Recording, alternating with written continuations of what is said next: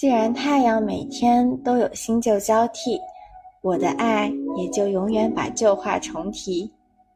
Hello，大家好，我是季之思，欢迎你们途经秋天。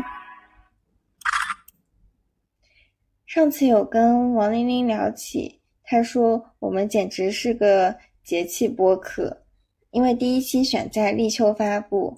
之后的一期好像在处暑的前几天，刚刚更新的一期在白露的后几天，我就想说把这个名头做实，能变成节气播客也很厉害，一年更二十四期也算很高产了。说回到这期节气秋分，天气明显变冷啦，最近在整理衣服。层层叠叠翻出下一个季节，好像过季就是这样的，雨下了一场又一场，秋天就和冷空气一起来了。我最心爱的夏天蔬菜空心菜买回来都是黏糊糊的状态了。橘子偷偷进攻市场，各种叫不出名字的螃蟹张牙舞爪。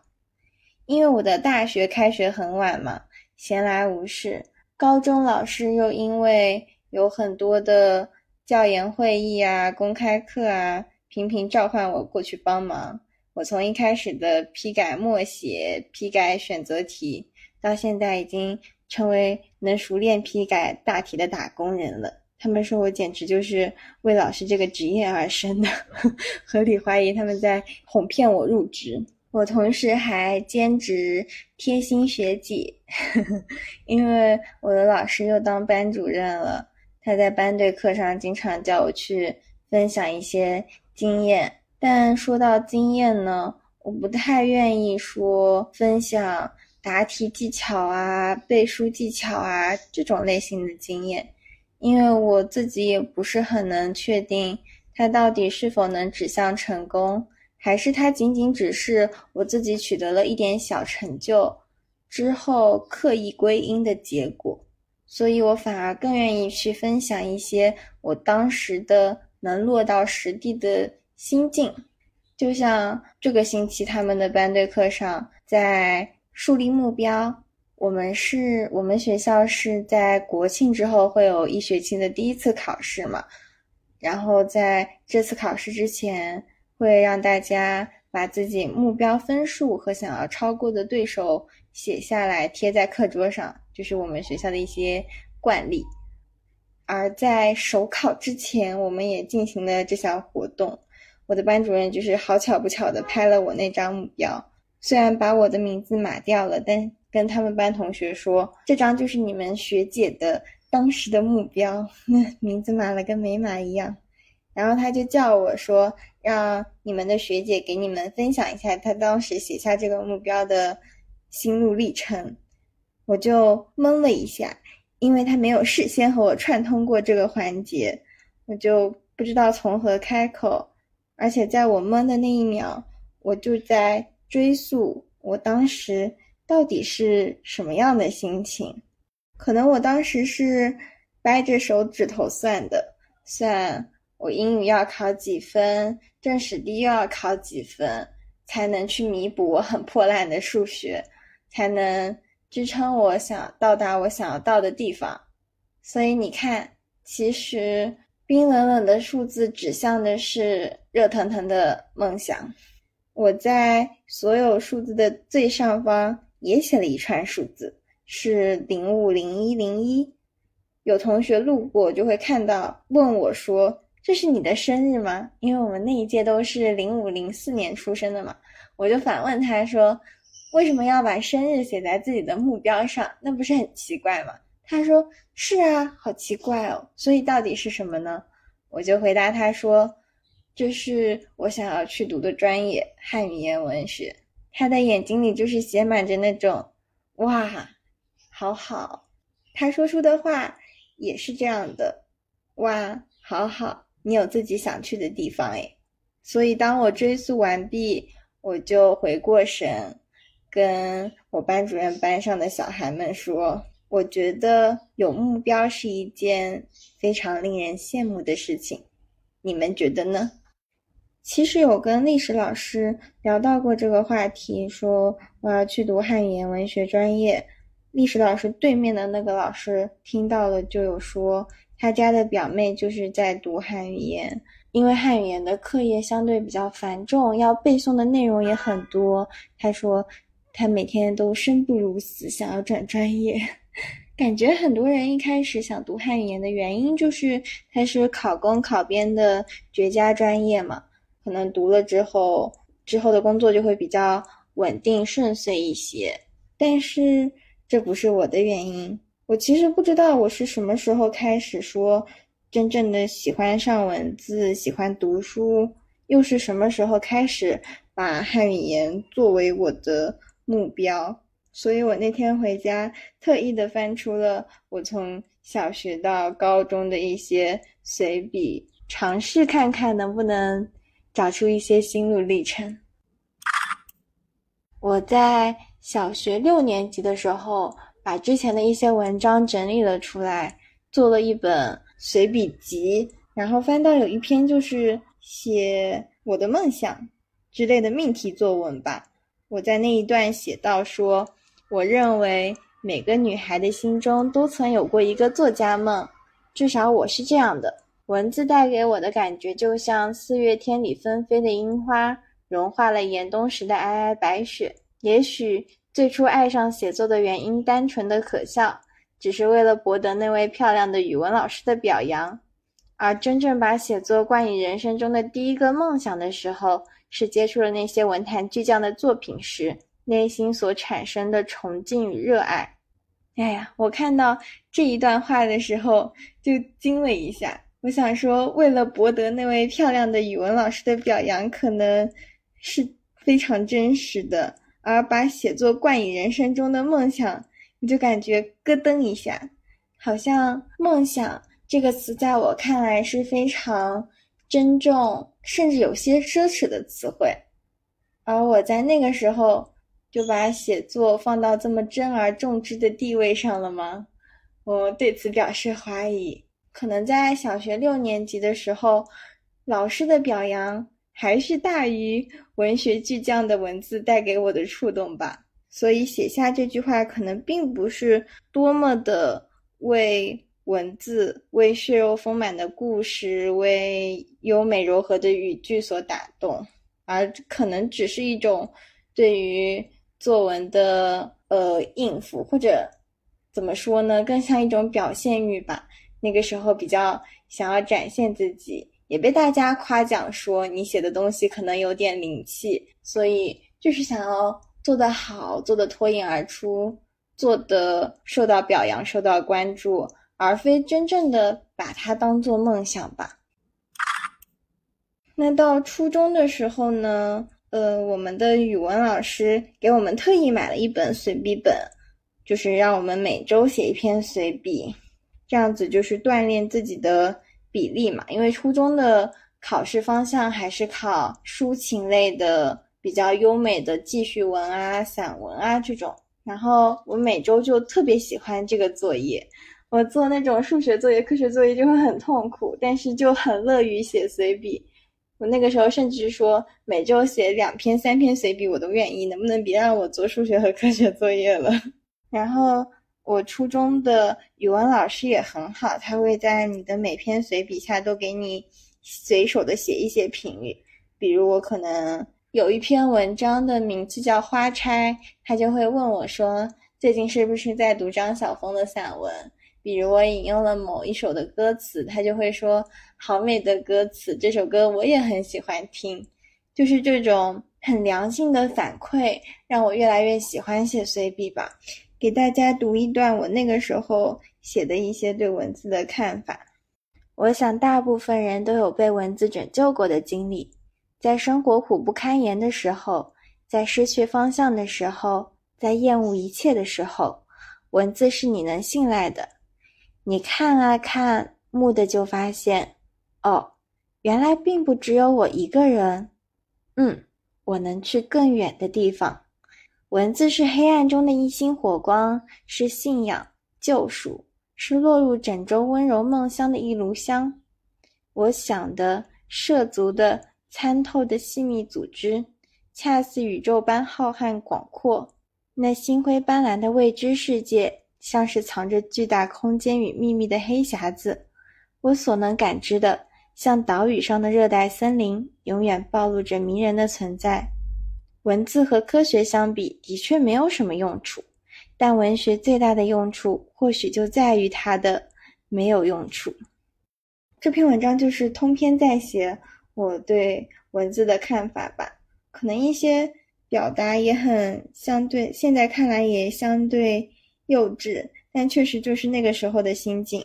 因为我们分了一个重点班，每天都很辛苦，而且像这种重点班，它一般就会侧重于理科的学习嘛，这样才能去冲击一些高分吧。然后我又是一个很讨厌理科的人，就每天都学习的很痛苦。文字在这个时候真的。救了我很多次，可以说是救了我很多次。我只有在写下自己的想法，写下生活中一些细枝末节，但足以令我很开心的事情的时候，才感觉，唉，我还活着。所以说，这个时候会觉得，哦，文字是我独一无二的排解方式。我实在是很感谢我亲爱的语文老师。给了我能够短暂逃离喘不过气生活的机会，而且他给了我非常非常多的正向反馈。他会经常说让我在课堂上读一篇我的文章，以作为范文，或者说我们的学校里也有校报，他会把我的文章推荐去校报，每次甚至能拿到五十块钱的稿酬，就很开心。我会抓住一切能够。表达自己的机会，甚至像国旗下讲话，很多同学可能国旗下讲话的内容都是百度上拼凑来的，我也会把它当做一次写作，把它当做一次讲故事的机会，在那个主题下去延伸我自己的故事。所以在广播讲话之后，也会有同学跑来跟我说：“你的演讲稿写的太好了。”我之前的演讲都不听的，但是在听你的讲话的时候，我放下了手中的笔，我会觉得那一刻就是支撑着我要继续写点什么的，值得永远保存的瞬间。所以我在我初中的随笔本上的封面写着：“感动每一次头脑一热带来的灵感，希望自己能在百分之五十的无果下继续执笔。”到了高中，我觉得这句话是在残存的应验着，因为无果的时候太多了。大家都知道，高中要开始写议论文了嘛，议论文又需要很深刻的思维、缜密的逻辑，同时还需要大量的素材去支撑你自己的观点，而这些所有的条件，我恰恰都不具备。考试的作文分数也一直是在。平均分左右打转，所以没有所谓的正面反馈。其实也没有很多时间去写点自己真正想要写的，因为高一有很多很多的课程都要学，在周末的时间都会被作业压垮，没有一点剩余的时间去写自己想要表达的东西。到了。高二其实会稍微好一点，因为那个时候分班已经分完了，有些科目也已经学考完毕，而且你自己的侧重点也很明确了，知道说我就是要学政史地这三门课，所以这个时候反而有一些剩余的时间，说去写点我想要写的东西，在高二就弄了一本日记本来。写一些平时的日常，也会粘贴一些朋友们给我的小纸条啊，这种。然后到高三，它就已经变成了非常非常厚的一本，就现在翻翻都会感觉突然被那个时候的快乐戳中。嗯，在高中我就没有弄随笔本了，就是自自己有一些自知之明，知道肯定写不完，所以就在电脑上。创建了一个文件夹，叫“四季之”，里面分成春夏秋冬四个栏目来去存放一些我相应的随笔。实际上也没有写几篇，就是在好像春天的创作欲比较勃发一点，就写了几篇。秋天也有几篇，夏天和冬天虽然说是在放假，但可能反而创作减少，会在家 狠狠躺平。比如有一个春天就会写，是一个翘课的星期六，更像我的星期八。雨打在房上，又从屋檐洒下来，滴滴答答。我让这个声音陪伴着，读了半个下午的三毛。撒哈拉或许也需要春雨，但春雨不一定顺着人的盼望来，这是说不准的事。但三毛是心中自有春雨的人，所以。梦中的橄榄树枝繁叶茂，另半个下午就读垃圾文学，其实完全不垃圾。我永远为小说中碰到就发烫的手心，理所当然的并肩，在彼此的目光中大喊爱你而动心。我拥住你时，或许狼狈坐倒，因为命运把太珍贵的礼物放在我的手中，但身体后仰，等待迎接的是一片花团锦簇。所以不用惧怕什么。所谓无底深渊，下去是林清溪，不自尽是春山可望。还有一段也写在春天，那个时候玉兰花要开了。二模来的好快，又是手足无措的一周。朋友问起我，怎么没有看到你的日记本啦？一时不知如何作答。憋了半天，只能说好像没什么灵感。其实无数话将要出口，最终在胃里生根，难见天日。或许这是我开始做梦的原因。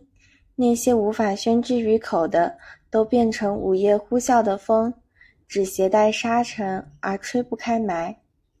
希望下个月不要做被数学老师追杀的梦了。我想梦到二五一给我扎辫子。王林给我簪春天的紫藤萝，梦到故人重逢，一切不可能变可能。中午闲聊，发现陈小狗都在筹备毕业表演了。想到我的六年和三年，可惜没有留下更多的文字，很多片段都模糊不清。但也许就会在未来的某个节点清晰，或好或坏，至少告诉自己。你之前就经历过的，嗯，还有一段就是心仪花开了。在周六的下午，不靠谱的数学老师放鸽子，刚好去赴春天的约，在小卖部挑挑拣拣，凑足春游的行当就出发，和王林混迹在小朋友中，毫无违和感，欣赏了两腿不同色的时尚小女孩。穿帅气牛仔外套但七三分的小男孩，也欣赏两个牛仔裤齐刘海高中生。哦，但十八岁的春游者是有资格喝酒的，下次就带两瓶吧。一瓶在树下饮了，就着桃花、梨花或玉兰花；另一瓶就埋在树下，等来年春便能重见去岁光景。重走了通往瓜蝶亭的小山路，这已经成为我经久不衰的古道。希望下次也能看到佛庙上的金光，希望下次也能在亭下干杯，希望下次能进入气象站，看看小奶狗是否长大，而暴躁黑狗是否依旧拒绝外来者。翻出之前的随笔，叫《春山可望陌上花开》。好像又能回到当时，走入陶宫的桃花源，我的心一物。木末芙蓉花，山中发红萼，见户寂无人，纷纷开且落。我曾惋惜于你的生命之短，但忘了你的一季等于我的一生，所以在山中无人处，自盛自落，不成为名动京城的国色。而成为诗人的树。翻出这些随笔，就能一瞬间把我拉回当时的情景。可能像上面说到的，是我们在数学课出逃，去往山中看木兰花，也可能是某一次偷偷携带酒来到学校，在小卖部把它喝光，可能是记录考试考差的暴躁无力，也可能记录大家一起过生日，用汽水碰杯，所有的场景都在此间。这是我热爱它的原因吧。当然，除了我自己的生活，还有别人送给我的文字。就像我刚刚提到的日记本，我刚刚提到的考试考差，王林会给我写，会好的，会被看到的，会成为山的，在你身上会从来不是一个将来式或未定式，或者我应该说。你本身就是山，不论下不下雪，山依旧是山。收到这张纸条，真的就是有一下子活过来的感觉。那个时候的状态，完全就是整个人看到成绩之后，瘫倒在课桌上，一点力气都没有，甚至不想听下一节本来应该好好听的数学课。但是你收到这样的纸条，收到这样的话语，你就会觉得，对啊。我是山啊，我可以沸腾的，我可以轻盈，可以自由，可以伸出我的枝丫去碰到天上的月亮。包括我们在最后高考的前几天，大家都开始拿自己的本子去找朋友，然后班里的同学去写留言，我也是其中一员。甚至在高考的当天，大家都有在写，就是完全已经没有心思去复习，并且在那个时候复习，感觉已经是无效了。在前面已经做了那么那么久的准备，那现在就好好放松啦。虽然会被我们亲爱的班主任抨击，但还是偷偷在写，在那种无人看管的自习课阴暗的角落，偷偷写下一些。光明的文字，像我的朋友们给我留的言也非常非常的动容。嗯，比如一哥就会说：“累了就在我怀里睡，冷了我们就去找山洞，划一根火柴，点一支蜡烛取暖。或许光不足以照亮前面的路，或许烛烛火不足以及时解冻，但没关系，我在。”海水会一遍遍拍打我们在沙滩上写的字，但那里如果有珍宝，那珍宝就一定会在。慢慢来，慢慢来，总会找到的。像二五一会写，这三年很短，但让我认识了你，了解了你，结交了你，那我们就会有一个又一个的三年。我们几乎不吵架，那就一直笑下去吧。王林会写：“你喜欢抒情，而我偏爱记叙，只能把所有的情感融入最细微、最不起眼的只言片语、零零碎碎之中。拜托，让我用未来的时间里为你写一首记叙诗吧。比如，一个可会画画的朋友给我画了秋天的树、秋天的落叶，还有起飞的飞机。”比如，另一个看似沉静但实则会发疯的朋友，他会说：“古人说起秋太过伤感，也太过悲哀。而我觉得你名字里的秋是晴空万里，是天高气爽，是于高楼远望看云卷云舒，亦是迎来的属于自己的收获季节。就是你知道，所有最俗套的祝福。”通过文字记录下来，在那样的时刻到达你的眼前，你就会觉得真的很幸运。而且，它不仅在那个时刻抵达，它在之后的每一年，你翻出来它的每一次，你都能被当时的温度温暖到。所以，我觉得人还是需要一些文字的，就需要一些。即使你不在我身旁，但我也得到了你的拥抱，得到了你的注视的感觉。高中生活当然很辛苦，甚至比之前提到的说初中觉得辛苦要辛苦很多很多倍。但是因为更明晰了自己的方向，也更愿意去创作，而且更能从这些文字中汲取自己想要的力量，也算一件幸事了。所以。我的目标不仅出现在了我的手考成绩目标单上，甚至出现了在我们教室后面的那块黑板上。那块黑板上面会写你的目标大学，然后可能其他所有人都是写着自己想要去的大学，我又加上了我想要去的专业。虽然不知道真的考上到底会是。怎么样子的也没有经历过，不知道会不会有大量需要背诵的名词解释，有在框框架架里面的作品鉴赏，有严格规定的评价与意义，而这些东西其实在中国的高校中反而是常见的。但我觉得我有能力，我有能力去有取舍的爱它，去爱它不被规训的。所谓不那么常见的部分，爱他的文本，爱他的理论。人生不应该只有冰冷的公式和数字吗？应该有南朝那场大雪，乘兴而来，兴尽而归。所以我愿意说，我很幸运，因为我能目标明确的去爱。现在在放烟花哎。突然觉得我的文字历程好像一场烟花秀啊！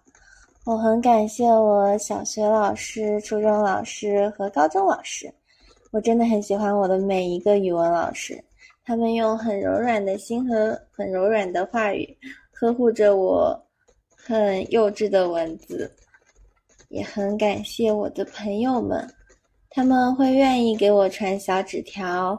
会愿意和我们在长夏和寒冬互相写信，我们用天气问候彼此，郑重的告诉对方花事，所以才拥有了自己的同温层，能够持续写点什么的同温层。